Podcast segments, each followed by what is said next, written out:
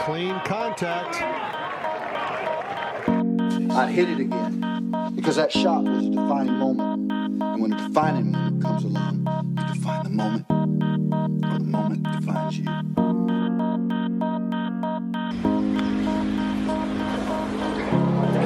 Well, here it comes. Oh my goodness.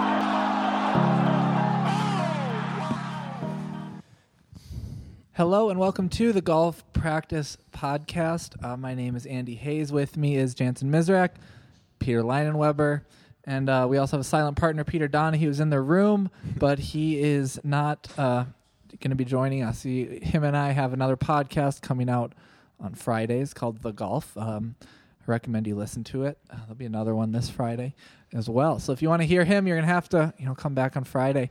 Um, Jantzen, Pete, how are you guys? Oh, doing good. Thanks for having us back again, Andy. Good to be here. Yeah, doing well. Happy to be here uh, two weeks in a row. We kind of need a name for this podcast, this like weekly show. Like, maybe not. Maybe we could just be given the title of co-hosts. Yeah, That'd you- be pretty cool. Yeah, of course. I'll add that to like my email signature. and Put it on LinkedIn. Tag. podca- yeah, but like we need a name for the Tuesday podcast. Like, you know, there's like Tuesdays with Morrie. You guys read that book? Oh, sure. Like, um, yeah, it's like a like a series within the golf practice Well, podcast. just- yeah, like the Tuesday tradition. The Sure. Tuesday. I don't know. You know, so uh, Have to think about that one. you know, we just need. If you'll just send me some messages on Twitter, listeners, we'll take the best, uh, Mhm. the best answer. and Instagram That'll be the winner. yeah, Yeah. crowdsource Yeah. it. I think you'll get some good Okay. ideas. okay, cool. right. All right. So we've got that covered. We'll hopefully come back by next week um, with something like that. Um, the this podcast has three segments. It has the biggest golf story of the week, according to us. It has some things we are fascinated by in the week, and then it also has the question of the week. Mm. So let's get into it. Um, the first segment, the golf story of the week. This is courtesy of Peter Leinenweber. Lead us off. Yeah, so I was thinking yesterday a little bit about what's going on, but Andy, I know you and I had talked about trying to not be so heavy on the PGA Tour because golf's a lot bigger than just professional golf, especially the PGA Tour specifically. So uh, I was thinking about this week with it being the the Players Championship. I remember a year ago now is when everything kind of shut down, uh, both in the world and especially in the in the golf world. So um, thought we could talk a little bit about how the pandemic has changed not only professional golf but also recreational golf and golf in general. So, looking forward to hearing your guys' thoughts. How has pan- the pandemic changed recreational golf, according to Andy Hayes? Wow, Yeah. that's such a question. Um, why don't we start with like last year, like where we were and kind of what happened and what our lives were like um, as this was all unfolding? You wanna? Yeah, um, I, I feel like I can speak on this one because I was just updating my coaching hours on our spreadsheet. And so, for the listeners that don't know, um, the coaches here at the golf practice, we have an awesome X, Excel spreadsheet uh, that we track month to month and week to week all the hours of lessons that we've given from a private instruction standpoint. And uh, this month, last year, we taught for the first two weeks of it, and we were extremely busy in February. And the first two weeks of March, we were we were rocking and rolling, especially moving into the season. And then you see that spreadsheet go completely blank. So I was like, "Holy cow!" Like looking back at it, uh, just to see how busy we were, um, and then everything literally got got to a standstill. And I remember, you know, getting halfway through that week. I think I taught on a Monday, Tuesday, and had one lesson on Wednesday, and then I didn't I didn't teach a lesson for like nine weeks. It's crazy. Wow. It's crazy. Yeah, I remember. I was thinking back to those weeks and how it wasn't. I don't know. Whenever you're in the midst of something that's not fun, like it's not fun, but when you look back at it, you're like, "Wow, that was awesome." Like I don't. Yeah. I, actually remember we got like shut down. We couldn't do lessons. We couldn't do anything. Like golf, um, golf as a whole just like was canceled in Illinois for which I think we need to get into a little bit about like Yeah. They couldn't you couldn't play golf anywhere, for the whole month of April.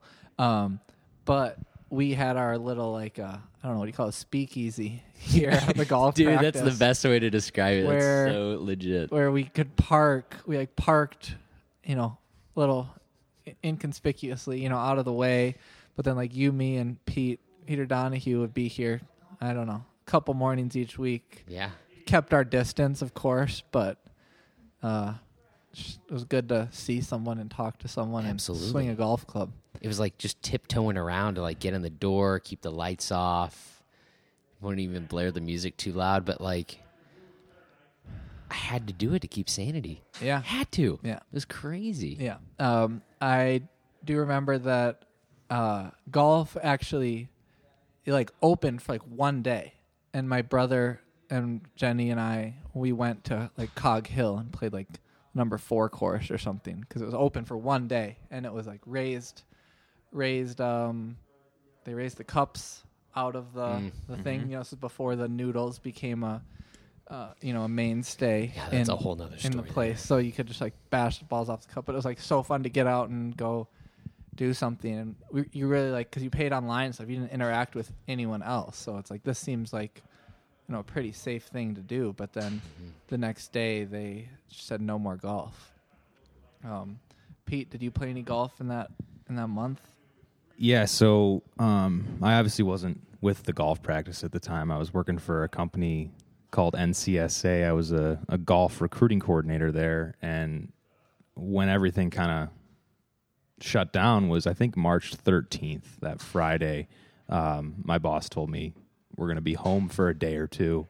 Um, and I'd never worked from home in my life. So I was like, oh, it's going to be kind of fun. It's a Friday. It's St. Patrick's Day. I'm like, I'll kind of, you know, mail it in. Um, it'll be an easy, easy day of work. And then that Sunday, I got an email from my manager saying, we're going to be home for a week or two. And then that week or two turned into a month or two. And then obviously uh, turned into a long time. But I was not lucky enough to play golf much at the time. I was obviously working a eight to six uh, schedule Monday through Friday. On the weekends, I think I went out to Canal once or twice in Mar- early March or mid March, like right when the pandemic started. And then, as you just said, Andy, once Illinois shut down golf altogether, I was like, wow, this this kind of stinks. And I didn't have obviously access to the cube like you you guys did, even though you didn't technically, you just kind of snuck in here, but jealous nonetheless. Um, so I wasn't playing much at the time, but when May rolled around, May first, that's when things started to kick back up, and I was I was playing usually at least once a week uh, on Saturdays or Sundays. So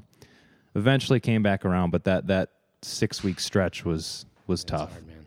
hmm I think at first, like, it was kind of nice because we were so busy in February coming out of the winter, and and even those couple weeks. Uh, again, kind of looking back at the coaching hours, it was like you know we were all teaching twenty plus hours a week of private instruction on top of the programming. It's like that's pretty good, you know, and uh, keeps you full. And so to to have a couple random weeks off, it was like okay, this is nice to kind of catch your breath and whatnot. But as soon as like that was kind of up, like I don't know about you guys, but I freaking love working.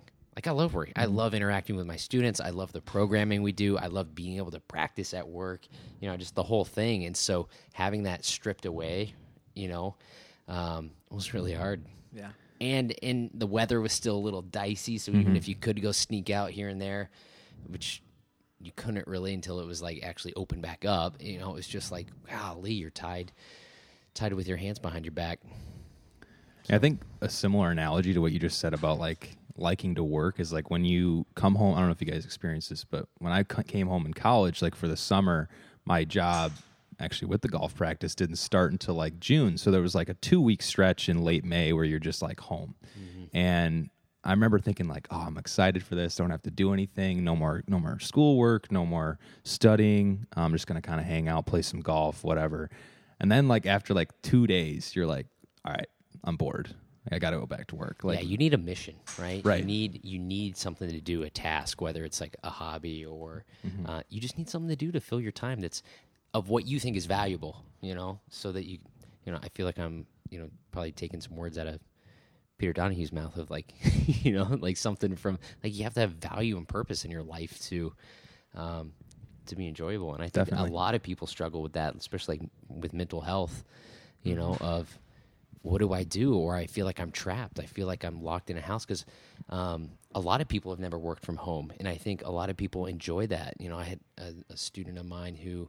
Um, you know, is used to commuting downtown and then having that commute back to kind of decompress from a pretty stressful job and then had that taken away. And it's like, wow, now I'm in my home office and I step outside and now I'm right there with my family and, you know, I haven't had any time to decompress and like I might, you know, be a little rude, Mm-hmm. you know, or um, not feel like I'm dad or or a good husband or, or partner or whatever. And it's like, yeah, man, like I could only imagine that. You know, it takes a lot of discipline, I think, to to work from home and be able to balance that work life balance when you're in the same area all day Right. long. You know, I remember- I think I took, I would have taken for granted if I was in that situation. Yeah. I remember I used to like when I first started working from home and like it took a few weeks for me to get to this point, but I started like putting on shoes in the and when, even when I was in my uh, my office was in my bedroom, but I thought just the shoes were kind of like a a, a reminder or some sort of like I'm stepping into my to my work life here. And then once work's over I'd kind of like, you know, relax and and put my feet up per se, but it took a while to get to that point, but there needs to be some sort of like click at the beginning and the end of the day that brings you clocks you into work and then clocks you out of work and I think that's It's a really interesting point you bring up, like the shoes. My my brothers worked from home for a while, even before the pandemic, and so when the uh, the transition was no, uh, was very easy for him because it was nothing different than what he was already used to. But he, I remember him making a couple posts and and sharing this information with some people that were ma- having a tough time with this transition of like working from home and not knowing how to, you know, balance that. And like one of the number one things was like, hey, get up and have your morning routine and get ready for work. Mm-hmm. Like put don't work in your pajamas and just put a color collared shirt on so that you look like you're dressed for Zoom. Like literally get ready, do your hair, put your contacts in, put your shoes on, put the full work uniform on. And even though you're in front of a computer screen all day long, you're working. And then hey, mm-hmm. when you clock off or go home, you know, quote air quotes, go change. Then go put on your your Yeah. joggers and your lounge wear, you Yeah, know, and exactly. uh, and and go relax and and allow yourself to sit on the couch. But like, don't go sit on the couch while you're on the clock. Like, don't do you know? It's Mm-hmm. like holy cow, that takes. But if you have like little parameters like that that you've set for yourself, then I think mentally you can be a little little sharper. So the question you asked at the beginning was like, how has recreational golf changed? I don't know if you guys have answers to that. I, I would say like it changed from my perspective. It changed for a little bit, but then it didn't, like it didn't quite stick as much as maybe it could have. I think about in like in May when golf opened up and like Sunset Valley opened back up. Um, you booked online, you paid online. There were no golf carts. Um, there were no rakes in the bunker. There was only one employee working at a time, just like a starter out front that you didn't really have to interact with. Like he was just there to kind of make sure people weren't sneaking on the course. Um, everyone walked. Everyone played fast. Uh, there were little noodles in the the cup. Uh, it was kind of generally just a lot simpler. Um, it felt like, and it was really like, and it was fine. It was good. Like you think of so many places, or like the way to the way to like do golf is like you need this fancy clubhouse, and you need all these people around. You need someone at the at the bag drop to grab the clubs. You need someone uh, inside, you know, probably two people, two or three people working inside at the desk to, you know, greet people and give them their scorecards and answer questions. But then you also need a starter at the first tee who's going to even do more and more things, and that's just like a lot, lot, a lot of people um, that when they all just like went away for a little bit, I didn't. I mean, I liked it. I don't know if other people like complained or anything like that, but people are always thinking about how to, you know, make golf faster or or cheaper or all these different things. And it's like, here we actually did it, so why not? Yeah. I thought, yeah, well said. I thought it was awesome. Just kind of, it was like a like a fresh start for golf and for a lot of people that that never had played golf before that joined. Uh, I have a few stats that I'll share in a little bit about how golf grew in the last year, but um, it was just simpler. Like the no rakes was weird for maybe a week, and then I was like, all right, it's normal. You know, there's local rule everywhere of like if it's in a footprint, you move it, or, or you get to rake it with your foot or whatever. Um, What I think mean? I thought you had to play it. I wasn't. Whatever the group I was moving it. You weren't Yeah. playing it? Jeez, that says a lot about the way you play. College me would have played it because I, I mean, but now I'm I'm a little more lax than I was then. Okay. But I will say um, the biggest thing to me was the flat or the the pin in the hole because when they changed that rule, I think it was beginning of 2019. At first, I was like, "Ah, this is kind of weird." Like I'm so used to taking the pin out, but then like once you were kind of forced to do it, then it's just it became normal. And I think now it's still you know I don't even think about it anymore. Um, I'm I'm normalized to putting with the pin in, um, but yeah, it was just some new things that you you never would have thought about before. Like you said, there's so many people that go into like when you get to a golf course to the point where you actually tee off on the first hole. Um, that I'm not saying their jobs are worthless, but might not be as necessary anymore with all the the different steps you need to take. Um, and golf's just a little more simple, I think. Yeah, I mean, one thing that the noodles in the holes added, it's like it just if you ever missed a putt, it gives you another excuse, another possible excuse. So like, well, I hit the noodle, I hit the noodle, didn't it? I was in. Yeah. Um. So yeah. So for the people who are prone to be like, oh, that. How many people do you think claim they got a hole in one because of and the noodle popped it out? It's a tough one. I don't know. I haven't. I mean, I, I haven't heard any stories. Have you? I've heard some rumblings. Um, I uh, I was playing at Canal this summer with my good buddy Will, um, and I'm convinced that my ball didn't go in because of the noodle because it went, it was going right at the hole, and it, the bounce that it took off the green, I feel like could have it went straight up in the air, like higher than the flag. I'm like, I've never seen a ball hit, hit, hit the green and bounce that hard unless you're playing on like cement. But um, I don't claim it as one, uh, but that's probably because I already have one. So like if I didn't have one, I'd be like, yeah, no, I definitely have one. No. I couldn't agree more with like the walking. I thought that was like so simple. And, and same thing. It's like, hey, again, you don't want to take away jobs from like a you know high school kid that's you know trying to earn some extra dough on the side of you know washing carts and whatnot. You know, I've been in those shoes too. But um, it's like, hey guys, go walk. It's not that hard. You know, it's like if you want to go enjoy, I, and the pace of the golf course flows so much better because there's not all these options of, oh, these guys have a push cart, half the group's walking, half the cart's riding, or well, and then the other thing was like people aren't sharing a cart Uh, when they were ba- allowed back. Everybody was a single cart rider, and so like you didn't have to do this zigzagging with the golf cart, you know, from the right rough to the left rough to this bunker to that bunker because you know Joe Schmo sliced it over here, but his playing partner in the cart hits a duck hook, you know, and so um, I love the walking, and that was awesome. Yeah, and I know you know my my uh, Twitter mentions are going to be filled with people being like, "What about the, what about the uh, the people who have disabilities? Like, why can't they take cart? Well, we can have a couple carts for them. Um, Yeah, that was that's always Yeah. been a guess what? There's some places like Sand Valley, Bandon Dunes Exactly. that are doing just fine as walking only resorts. People are literally going to the middle of nowhere to play golf at these places, and they're they're most of them are walking. If someone needs a cart, they have carts for can always them. make the accommodation. You can always make the accommodations. It's like, hey, you'll be fine. Um, but the thing is, we live in a world uh, or a country with just I don't know a lot of idiots in it, so it's never gonna work. Just a few. Um, spent the summer sitting outside of kind of Canal Shores Pro Shop for you know maybe about an hour every morning, and Canal Shores they didn't have as many carts, so they charged. Uh, I think it was like twenty eight dollars a rider. Is that right, Pete? Peter Donahue, twenty eight. 25 a rider. And then how much was the green fee? Like, mo- like maybe 40 or something? 30? 35 or 40 at Canal for a cart. And they were only allowed a cart if, like, you, you had a disability or something. But so every day, it just some like guy my age, he's like, man, my knee, it's like I'm going through physical therapy. My knee is so bad. I need a cart. And it's like, Dude, how are you swinging a golf? Club? yeah. Sounds like an episode Right. from Curb Your Enthusiasm with Larry. David being like, "Yeah, my knee. Like, come on, I need a cart." Yeah, exactly. Over and over, and then that, This guy bumped into me in the parking lot. My elbow's really You sore. can just need a imagine. I mean, these guys who work the Canal Pro Shop. There's these high schoolers from Evanston, and they're like, "Yeah, I'm sorry, we don't. We only allow carts if for like special circumstances." And people are, "Are you are you kidding me?" Like, just over and over. So it's just it's just a disaster because they're trying to find anything. They're like, "Well."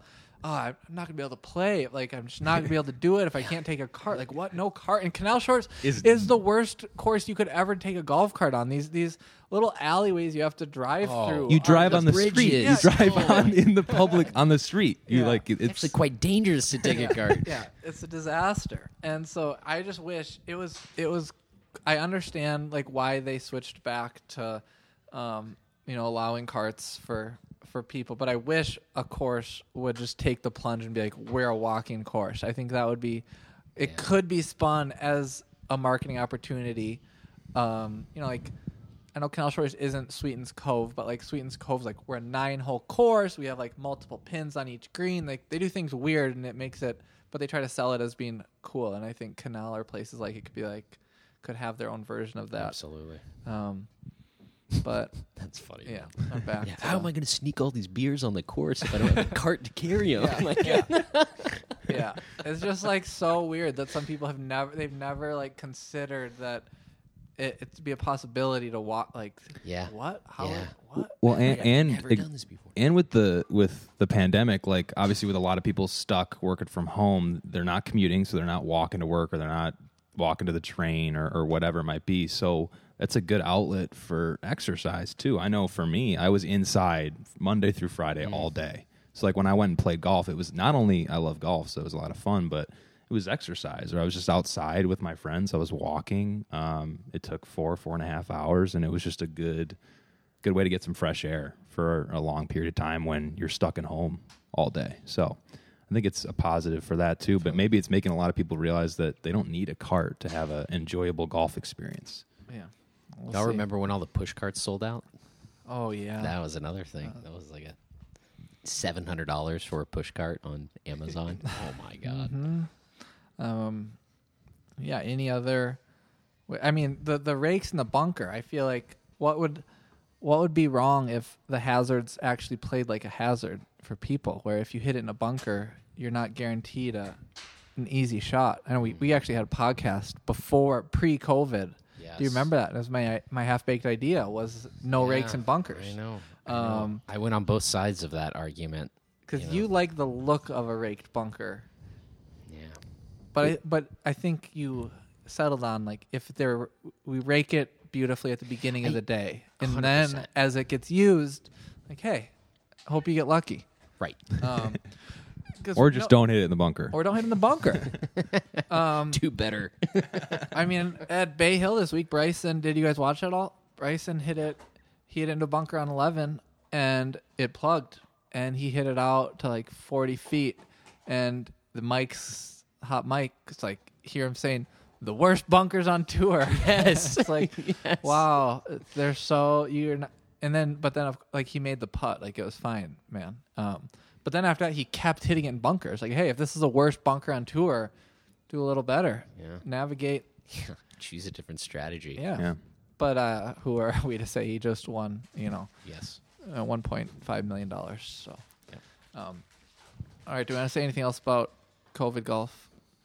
I do have some stats if you'd like to hear them about. Oh, yeah. yeah, Okay. the growth yeah, of yeah, changed. yeah, let's hear it. Okay. All right. I like putting numbers to it. So um, this article, let's see who it was written by. I want to make sure I Some cred words. say my sources here. Um, it's from the Washington Post. It was written by uh, Rick Mace or Meese. Not sure how to pronounce that, but this is from September, so it's a little outdated. But it, it tells kind of what it was like in the end of the summer. Like how did the summer go?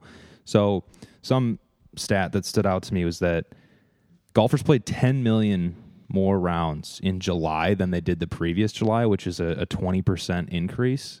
Um, I, and this is in the U.S., not not across the world. But I thought that was that's a pretty big jump, 20%. Um, and then it was up 14% in June, and then 6% in the previous month of May. So uh, once things kind of started up again, May 1st, it, it obviously um, went way up. So I think that was obviously good for the game of golf as a whole. Um, and then also junior golf. Uh, it says the the National Golf Foundation estimated that the number of junior golfers, so ages six to seventeen, uh, increased by twenty percent, five hundred thousand golfers by the end of the year. That's great. So obviously we want more juniors playing. We've talked about that plenty, but um, that's a pretty big increase. So and then the, obviously the sales uh, of equipment went way up too. So thought that was some interesting numbers. I mean, twenty percent that's that's a lot. Do you think that's going to stick, or was that just because there's nothing else anyone could do? Um, I don't think it's gonna stick at, like at a full twenty percent more, but I do think a lot of the kids that um, were athletes of other sports um, that weren't able to do baseball camp, weren't able to do basketball camp, said, "Hey, I'm gonna go try golf. I'm gonna go try golf camp." And I, I, I would assume maybe the, the kids at Canal with the golf practice, they're for sure coming back, but I can't speak for other Yeah. other camps. But I, I would imagine, or it's safe to assume that that a good amount of those those players will stay. Yeah, it'll be interesting to look back, you know, a couple y- couple years from now to see what's the retention, you know, what was the retention rate on all of those? Because certainly a lot of people are going to go back to their sport that that was originally their primary sport, but you know, there's uh, we were lucky in this industry to say that golf was one of the first sports back, and so uh, it was a good excuse for people that haven't played in a while to get back into it, and then people that have been wanting to try it to actually pull the trigger on it. So, um, yeah, it'll be interesting because you know, the more the better. Yeah. What do you think? Do you think they'll stay?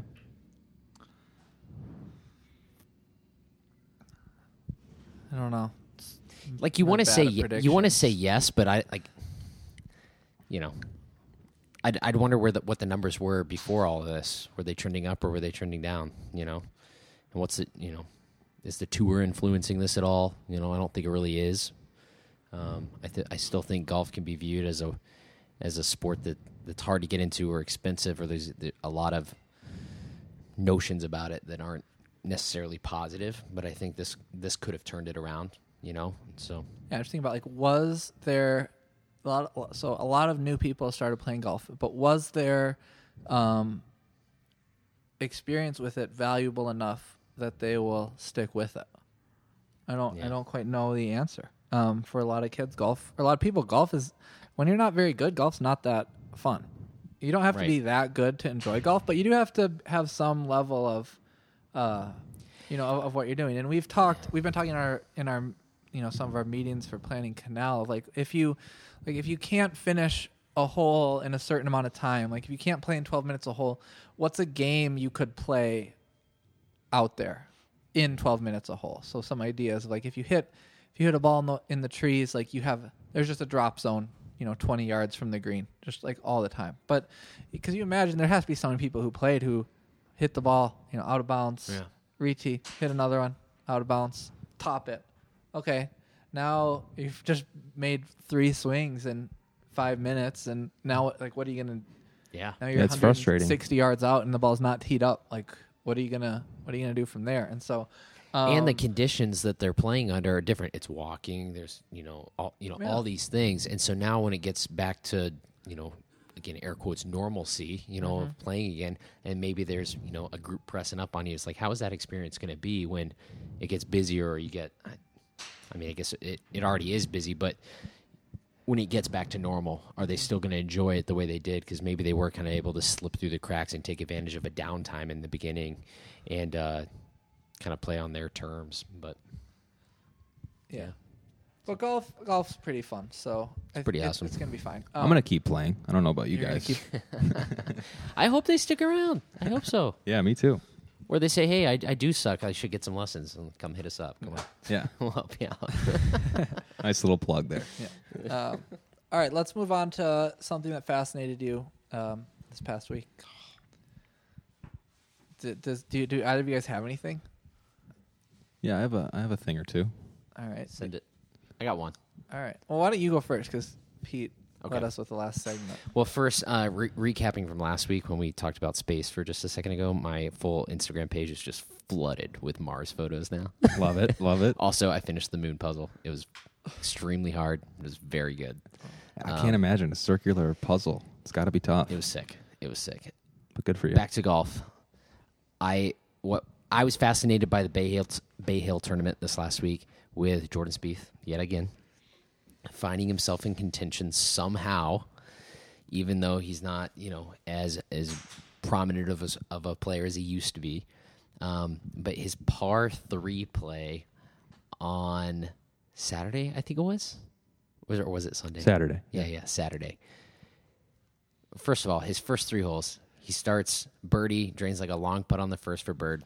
Second hole, par three, hole in one, sick from like 202 or Yeah, like one of the hardest holes in the course. Something's just stupid. Uh, hole in one. Next hole, like 40 foot par save. Yeah, he snap like hooked his drive into the water, hits his third shot on the green, and then makes like a, a bomb for yeah, par. Ridiculous. So first par three of the day, he hole, hole hole in one. Next par three on the front nine, hits it into a bunker, greenside bunker, holes it out for birdie. Are you kidding me? And then back nine, hits it into a uh, first par three on the back nine, hits it into a bunker, doesn't get it up and down, makes bogey. Last par three of the day, hits it on the front of the green, three putt, bogey. Like what? It's all over the place. crazy.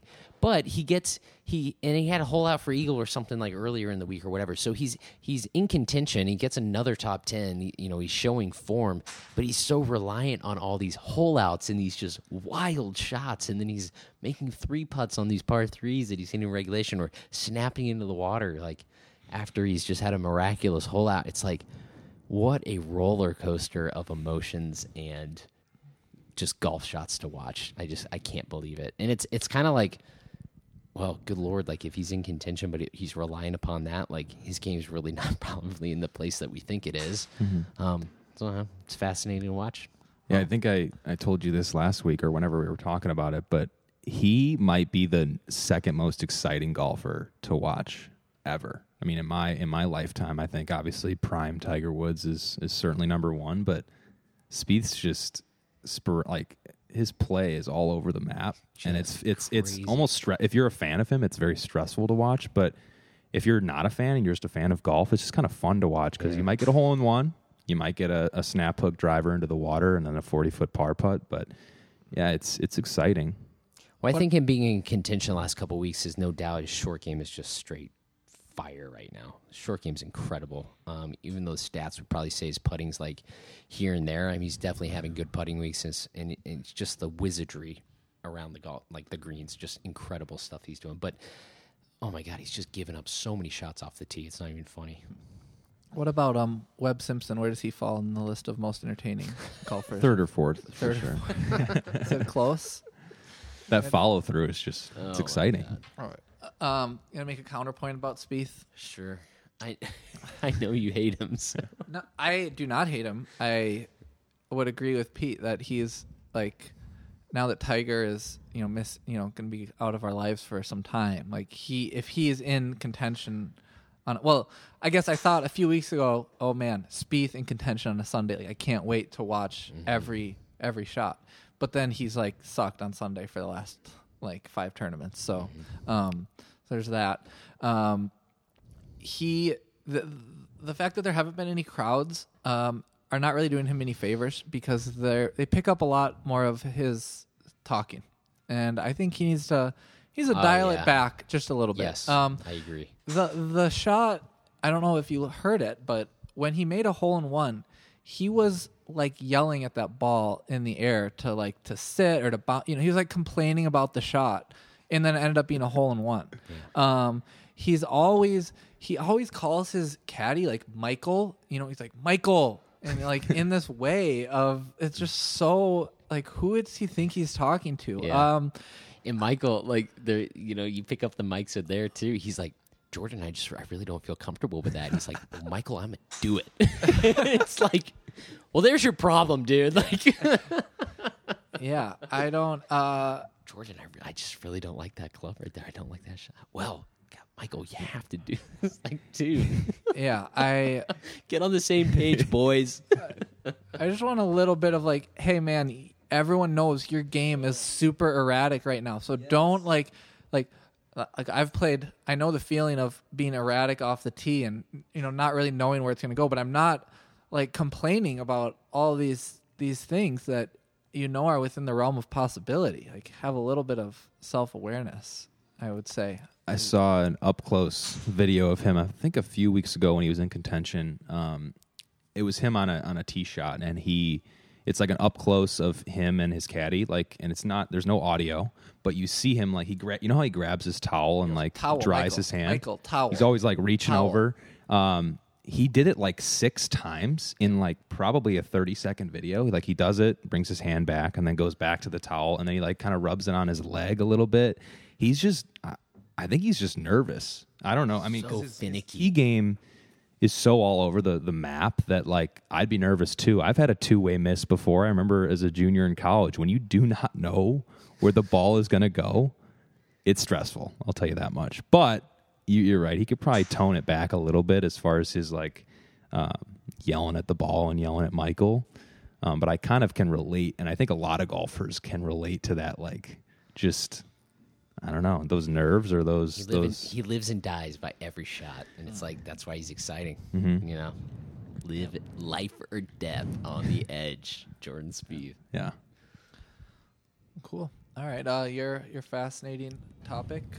Yeah, so I, wa- I I know we've talked a little bit about uh, the big golfer Bryson, but I'd like to to bring him back for a second. So on number six, uh, the the par five at Bay Hill. I don't know if you guys saw this on. I think it was Saturday.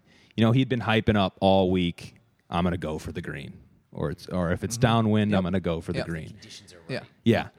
He did it in the practice round twice, uh, hit it in the water two times, like 10 or 15 yards short, but the wind or the conditions weren't ideal uh, per Bryson.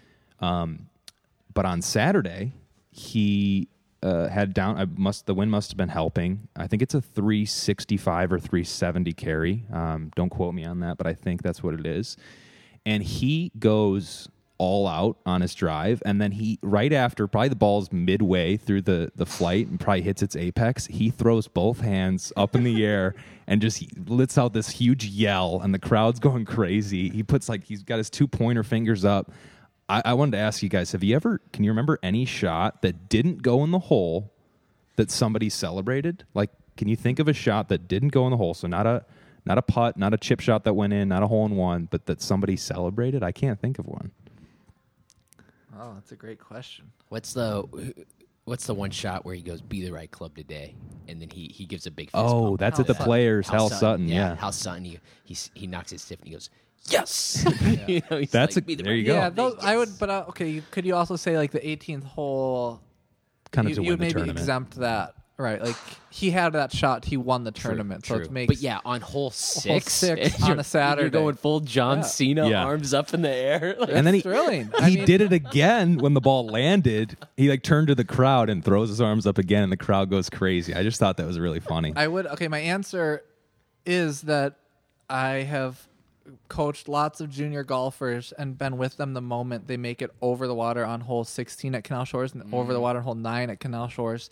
We get some big celebrations. Um, deservedly so. You made, you made Very it over so. the water. I mean, what what type of of shot could be more exciting um, in golf? Is like you're making it you're making it over the water. Yeah. that you just like couldn't. And I know it sounds so simple, but it's like wow, it made it Well- over. Like, Over. And with Yeah. with Canal like number nine and number sixteen, it's such a distinct water hazard. It's not just like a normal pond. It's like a valley and a canal. So like there's like probably a fifty or forty foot drop. So getting it over that for the first time, I don't. I mean, I don't blame those kids. It's awesome. Yeah. It's I- it's I mean, get it super exciting. yeah, I mean, you've played golf with me enough that if I anytime I go over a tree, I just like always ca- I Oh, always yeah, hit it really good. absolutely, good. And so there's something about like you're doing this this hitting something over something else is. I love it when the kids pretty at Canal exciting. slam their bags down and they put you know the five golf balls they have in their pocket back in their bag, and Mm. then they're digging through their bag to get the ball to hit over the canal because Yep. they don't want to hit their colored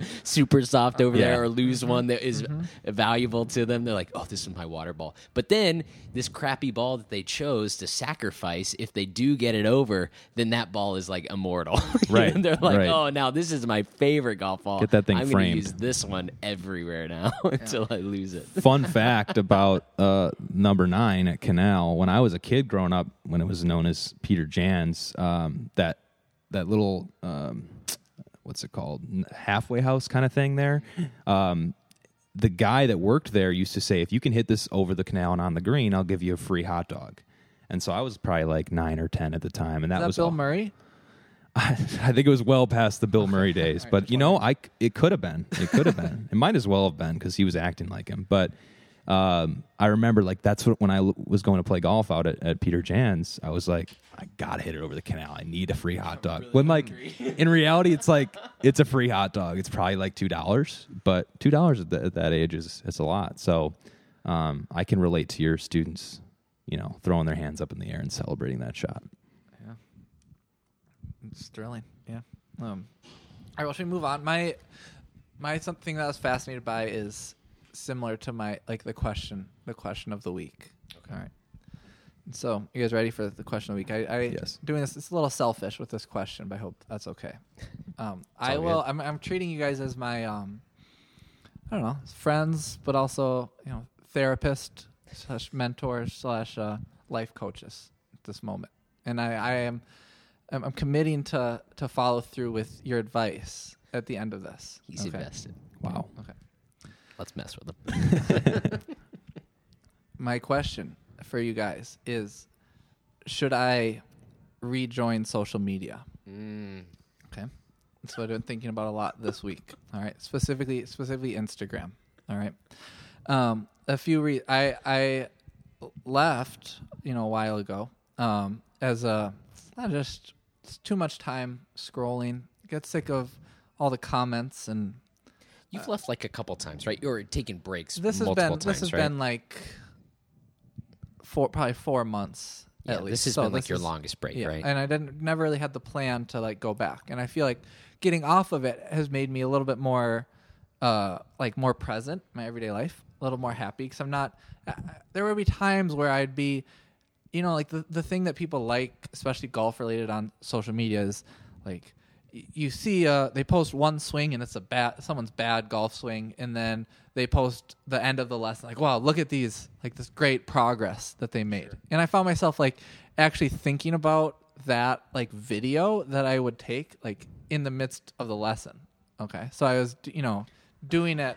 Yeah obviously you're trying to help the student but there's some part of it of like oh if i if I can make this look good, like that'd be pretty cool. Like that would be a good a good change or a good transformation. But that's not you know that's not helping the student maybe as much as I could because we all we, we've seen enough that if someone comes in with a with a pretty questionable move, it's it's not that hard to to help them and, and make a see some significant change in, in an hour. I Right. you know I, I joke with with Alex Pryor that it, it'd be like if he he like posted uh like pictures of of uh, a drawing that his daughter did. And it was like a drawing from last year then a drawing from this year. And it was like look last year she couldn't even stay in the lines look at just squiggles like there's no there's nothing any, anywhere you know close to any coherence to this but now look at now she she used two colors and they you know she's able to color in the lines look at that like great work olivia like Yeah. w- awesome progress What a year. yeah. What a She's year. four. what a year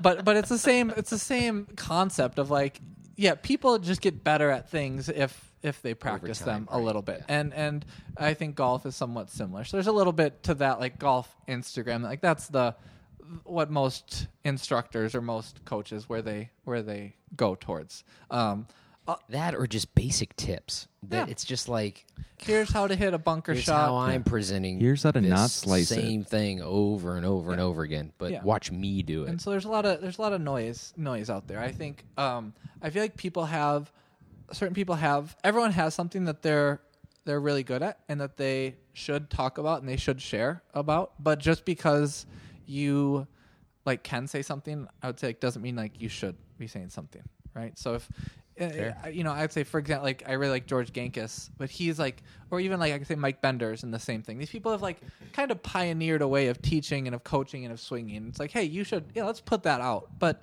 me, who I'm just really copying other people at this point, like maybe I shouldn't be like that. That doesn't need to necessarily be out there. That's not making it better. Like my my opinions on the NBA aren't like gonna make anything better. But that's what you know. So it's like I think I, you know I hate LeBron. It's Yeah. like, well, what what are we doing here? Okay, this isn't really helping us in any um, good way. Uh, the other part about it I didn't like is that you know you talked about Bryson. That that really Bryson, i at least if you're on golf. If you go on golf Twitter, which you can access not on your phone, so I do that sometimes, or or Instagram, it's like it's not enough to just talk about what about Bryson. It's like, is Bryson ruining the game, or it's Bryson is great for the game. It's like you have to make these ultimate like statements about choose just sides, right? something Yeah. that's happening. Yeah, and it's like you have to choose sides, and it's like you're in either the camp that's like Bryson is great for golf. Who cares about the distance? It's awesome. It's fun to hit it far. Or like Bryson's ruining distance. Look at he made a mockery of a par five. He had 70 yards into a par five. It's horrible for the game. But when when reality it's just like golf like golf's going to be fine. It's been here for a long time. People enjoy playing it. Like we we have this idea that what happens in this like one tournament in this one moment has these like everlasting uh you know this impact on the game when actually that's pretty silly to think about like of course it's not going to um then okay so then uh, now i'm going i'm gonna go to the positive okay, Okay. from this past weekend okay I, I kind of think about maybe Jantzen, you don't remember this, but maybe Pete, you do. When when people started getting cell phones, like, and this have been, you know, when did you get your first cell phone? Middle school, Mm, high school? In between eighth grade and freshman year. Yeah, so it's around that time. Same for me. Uh, it started with a flip phone, and not everyone had texting. And if you did, there was like a limited amount of text that you could send. Yep. And so there's sometimes like, oh, hey, I'll text you, and that person's just like, I, I don't have text. So kind of am I like by not being on Instagram, something that like everyone's on, am I just being like, I don't have text? You know, it's a little bit like, all right, that's just kind of annoying to be. You know, it's like, all right, everyone, everyone's kind of doing this thing. You know, why why not? You know, it's not that big of a deal. Um, as I, uh, oh, the other thing is, I my wife had a baby recently. Okay, and and Chris on apparently on our the golf practice Instagram posted a pic. Said like congrats on the baby and like posted a picture. And and then uh, as I was like walking through the facility the other day, Josh Doobie, who's a student, I don't really, it's one of Andrew's students. I don't know him that well, but he's like, hey, congrats on the baby. I was like, oh, that's really a nice thing to say. Like, Yeah. it felt, it it made me feel seen, and it felt like someone was like knew about me.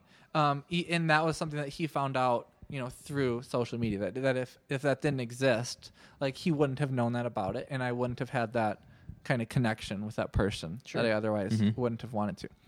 Um, so that's the one positive thing that happened recently. The other positive thing is, uh, you know, I was on looking on Twitter or something on Sunday, and I got reminded of this this Instagram account um, called Less Than Fourteen. Okay, and that's a golf account about, and it's like people who play with less than fourteen clubs. Okay, and so it's like it's something that I would used to look at a lot. Okay, but I, but I've been thinking lately about like I got this new order from Callaway coming. Got the X Forged irons, three through pitching wedge. I got two wedges. I got a hybrid. I got a uh, three wood, new an epic speed driver, and and it, you kind of have these thoughts. You know, I've obviously I've talked about playing with half set for a long time or playing with fewer clubs.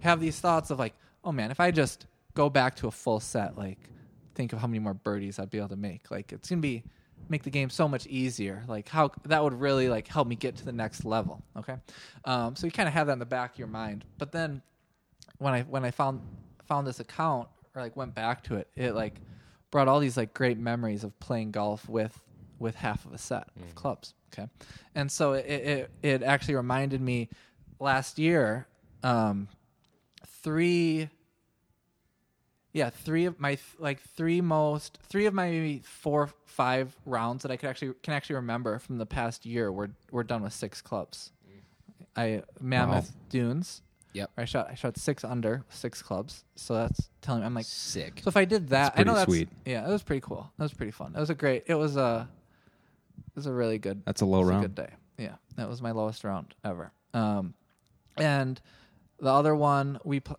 Pete, you and I we played Calumet together. Mm-hmm. I also had six clubs. I remember you jo- you're like we're gonna play a match, and you're like, okay, I'll play six clubs too. That was most times when you ask people to do that, or I didn't even ask you. You you volunteered to do it. You weren't afraid to. Yeah, first in. time I'd ever done that. Yeah.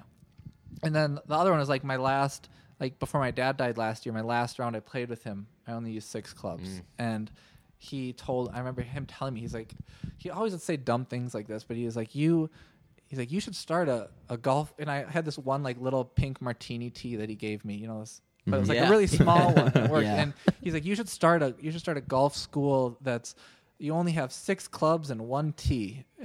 like, like, like, I'm not sure that would really sell, but but just like I like still can like hear hear like him saying that Sure. to me. Okay, so that uh, you know, brought back some good, That's some awesome. good memories Yeah. to these past things. And now, so now I'm thinking, like I told you last night, I was like, Pete, I think I'm going six clubs this year. Um, and so, so that was, you know, this this newfound, you know, joy and optimism, and, and I don't know, gusto for for li- for life really has come from Because you seeing this thing. revisited this, page that you yeah, yeah on right. social media. Yeah. Yeah.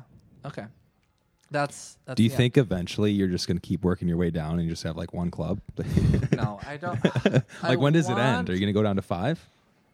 I want, and I'm not. i'm not saying I will stick at six because it's six is a it's a stretch, but 'cause it's really hard. There's just a big gap somewhere of where you have to hit one club about like 30 yards less than full, which might be okay. Um, because I saw also through this website, I saw a quote of, it was a story from Jack Nicklaus, and it said he was hitting seven irons on the driving range, and some guy in the crowd, you know, probably he would have tweeted this if he could have, but he was like, "Hey, I like I can hit a seven iron that far, he hit 150 yards, like I can hit it that far." And then so Jack, ball after ball, went, went like a little bit farther and a little bit farther and a little bit farther with each seven iron. Like, kept going farther and farther and farther, and he was like, "Yeah, I only," he's like, "I hit a seven iron 150 because that's the distance I choose to hit it." So um, I, I just think that's a cool way to think about about about playing. Whereas you know, some people's like my seven's my 160 club, and that's it. I only have one Right. speed I can go at. It goes 160. When I'm 160 out, uh, I hit my seven. If I'm 163 out, I have no idea what to do. right? It's like complete. um, and so um, I don't know if I'll completely stay there, but that's kind of what I'm thinking about for right now. Very cool. Yeah, I, I, I back to the Calumet round that we played in. Uh, I think that was September. I'd never done that before. Never even thought about doing it before. Um, it's not like I had been asked and said no, but I think the old me would have said no. I think if you asked me that in college or in late high school, I would have been like, no. Why would I play with less than 14? You're given 14 for a reason. You use them all. But when I did play that round with you, uh, we had a pretty good match that day. Went down to the the last couple holes. We actually played the wrong hole. Oh, yeah. That's why Uh, that round is the most we played the wrong hole in like the 16th or like the 15th hole, and then realized that that was actually 18, I think. So we played 16 as 18. It was a whole mess. It was not our best moment because we got to what let's just say it was the 15th hole that we thought was a par five. You know, looked at the scorecard and we hit good drives and we were like had 130 in and we're like wow, like I actually hit a three too. 130. Yeah, we both had three, alert. 130 in on a par five. That's pretty pretty Yeah. sick. Like we must have Felt like Bryson. crushed those. But then like after hole 17, we like oh we already played this hole. like we found that we actually never played the par five. So that was. uh that was funny. but we played all 18 Yeah. holes, just not in the order that they are on the scorecard. Exactly. Yeah. Um, But anyway, that was a good good match. Um, fun round. I, I had to hit some shots that I don't normally hit. You know, take a four iron from 170 yards and hit like a, a cut shot that bounces 10 yards short and rolls up on the green. You you, you had to have more of an imagination, um, and that's what I enjoyed most about it was that. You know, like you just said, most people or a lot of golfers have one swing, one swing speed with their seven iron. It goes 150 yards, 160 yards. They don't know what to do if they have 163 or 164. So um, you kind of have to use your imagination, use your athleticism. It's not so much thinking technical; it's more thinking like feel and, and using your athleticism. So um, definitely, you got me on the train of the of the half set. I've been here at, at the Cube and using a, a half set, uh, kind of a myriad of, of random clubs, which has been fun too. Um, but yeah, I'm definitely pro half set. I, I don't know if I could do six like forever, but certainly want to try this this upcoming season. all right. So, uh, do you guys have? Do you have a verdict? Do you have an answer to my question? Oh, that's right. Forgot. First- Yeah. question Uh, real quick I- on the on the half set thing. I mean, I'm the same way, man. Like my most memor- memorable rounds of the last year, uh, nine or ten clubs in the bag. Yeah. Nine or ten. That's kind of my sweet spot. I like. I feel comfortable. Like I have enough. If not, like ten is kind of if I throw an extra wedge in or an extra hybrid. Like when I went up to Sand Valley with my dad, I think I had ten in because I threw an extra hybrid because I knew I kind of wanted that for some of those shots. But like everything else was nine. And honestly, my biggest regret was putting all my clubs back in for a full 14 when I went to Pebble oh. and played. Wow. I'm- I'm you dead serious. That? Why? Because I, fa- I, especially like when I played like Spyglass and stuff, like I found myself wanting to craft shots and just making sloppy swings because I'm like, oh, I have an eight iron. It's just like, oh, it's just a full eight iron. Oh, it's just a full six, or it's just a full this, it's full that, and I'm like, oh, but like I really want to like take something off a seven and like slice it in there. I really want to like step on the five when I have to, and and so I was just making like these lazy golf swings, and it would take me a couple holes to just kind of warm up and be like, dude, just like freaking swing. Everything's full. But then I was like, well, this is boring because I'm just making full swings all day, you know, and hitting the same shot over and over again. And so like that was literally my biggest regret was playing those two rounds with a full set of clubs. That's You know? interesting. Yeah. So like I definitely want to like go back and play and like when I go play wherever like the golf trip kind of takes me this year or whatever, like I am fully committed to nine or ten clubs, man. Never That's cool. and and this year I want to go two sets. So I'll go like the odds and the evens and split the wedges truly, not just throw all the wedges in one bag and have like 10. You know, like I want to like literally like reach into my golf closet with my eyes closed and, and say, okay, which bag is it going to be? Is it going to be the green one or is it going to be the black one? Is it going to be odds or evens? Pull that one out and then go tee it up. For the folks listening at home, your golf closet is a true golf closet. Thank you. I'm pretty proud of it. Yeah. it's not just a closet with golf clubs, it's a golf closet. It's it's a closet, it's a shrine, it's a collection, it's a closet. it's it's everything.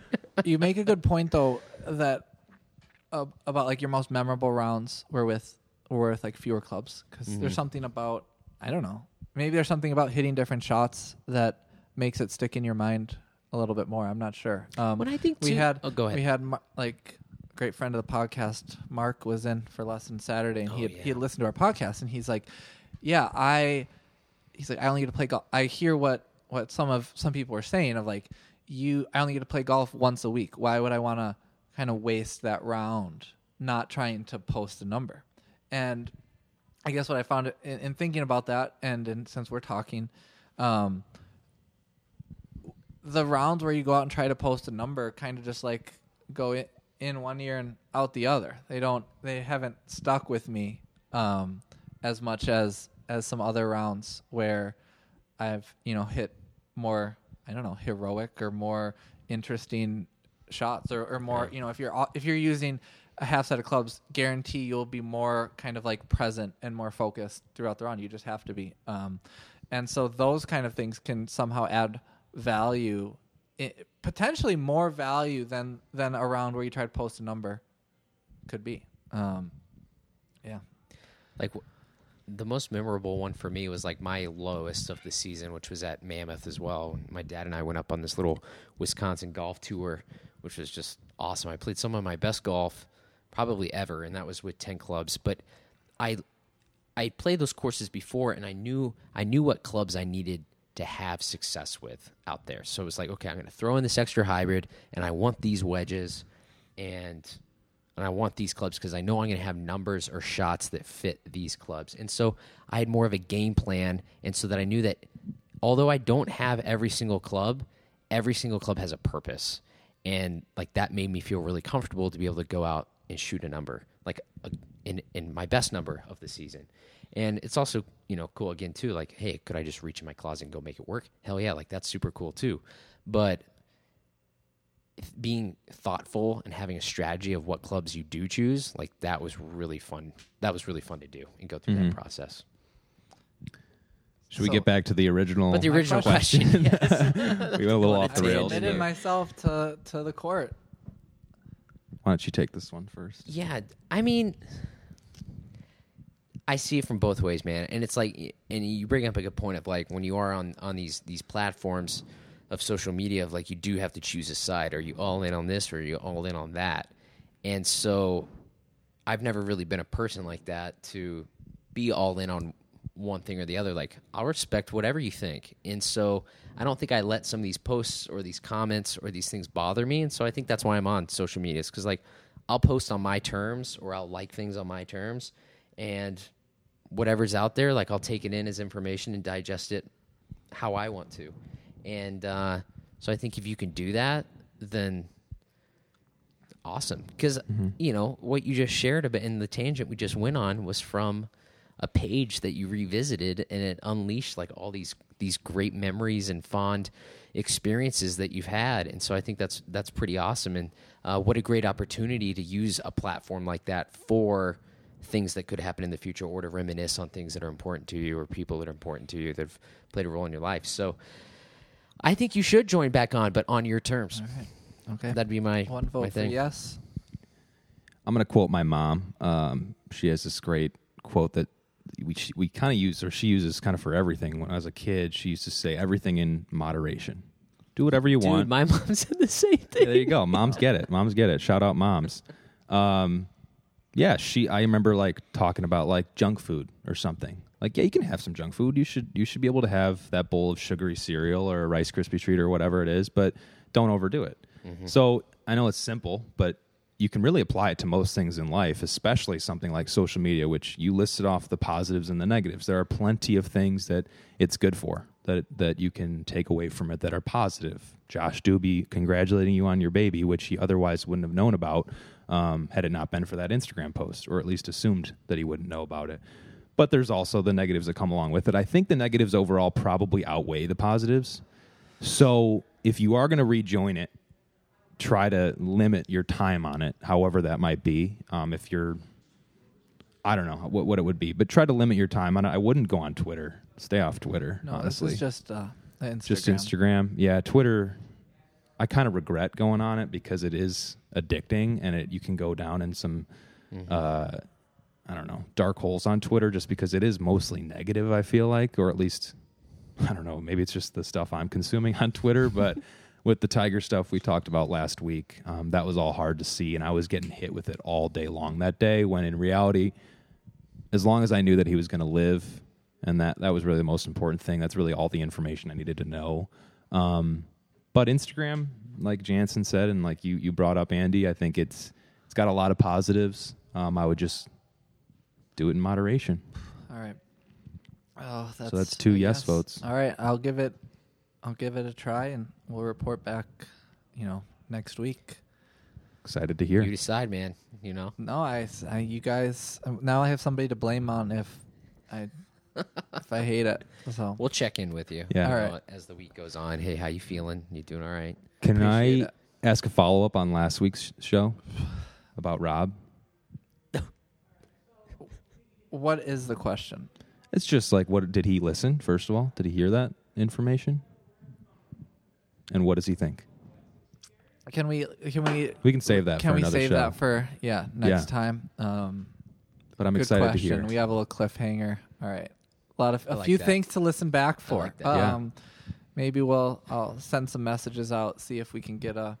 He did listen. He had some thoughts, so we'll kind of get into that a little bit more. Maybe he could call in. Call in. Uh, That'd be cool. I mean, he lives ten minutes away, so could even. Come on. Yeah, we'll see. All right. Clean Thanks, guys. contact. Thank you guys. Good Talk to you all. conversation. Thanks for having Next me. I hit it again because that shot was a defining moment. And when a defining moment comes along, you define the moment, or the moment defines you.